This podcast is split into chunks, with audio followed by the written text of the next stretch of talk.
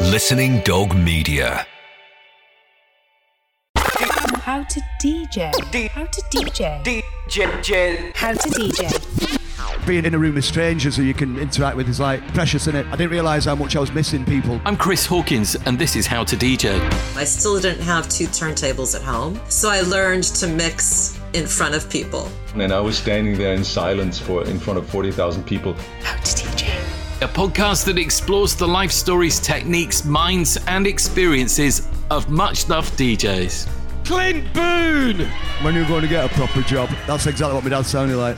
Emma B is with me. to have that sort of level of excitement in your living room, I felt like I was part of their gang. It's Rob Bank.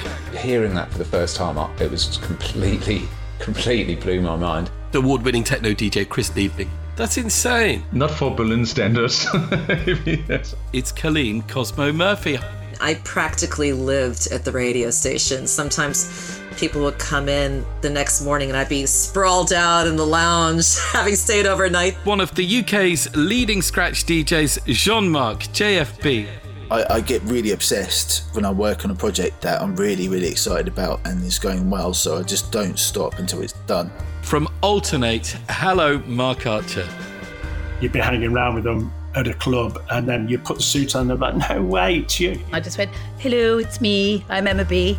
And he said, you're giving me an eargasm. We had to stop because there's a giant python on the road. I would still believe music saved me. Yeah, I would have been a disaster. If I'd have known then that 50 years later I was going to be making a career out of talking on radio, I wouldn't have believed it.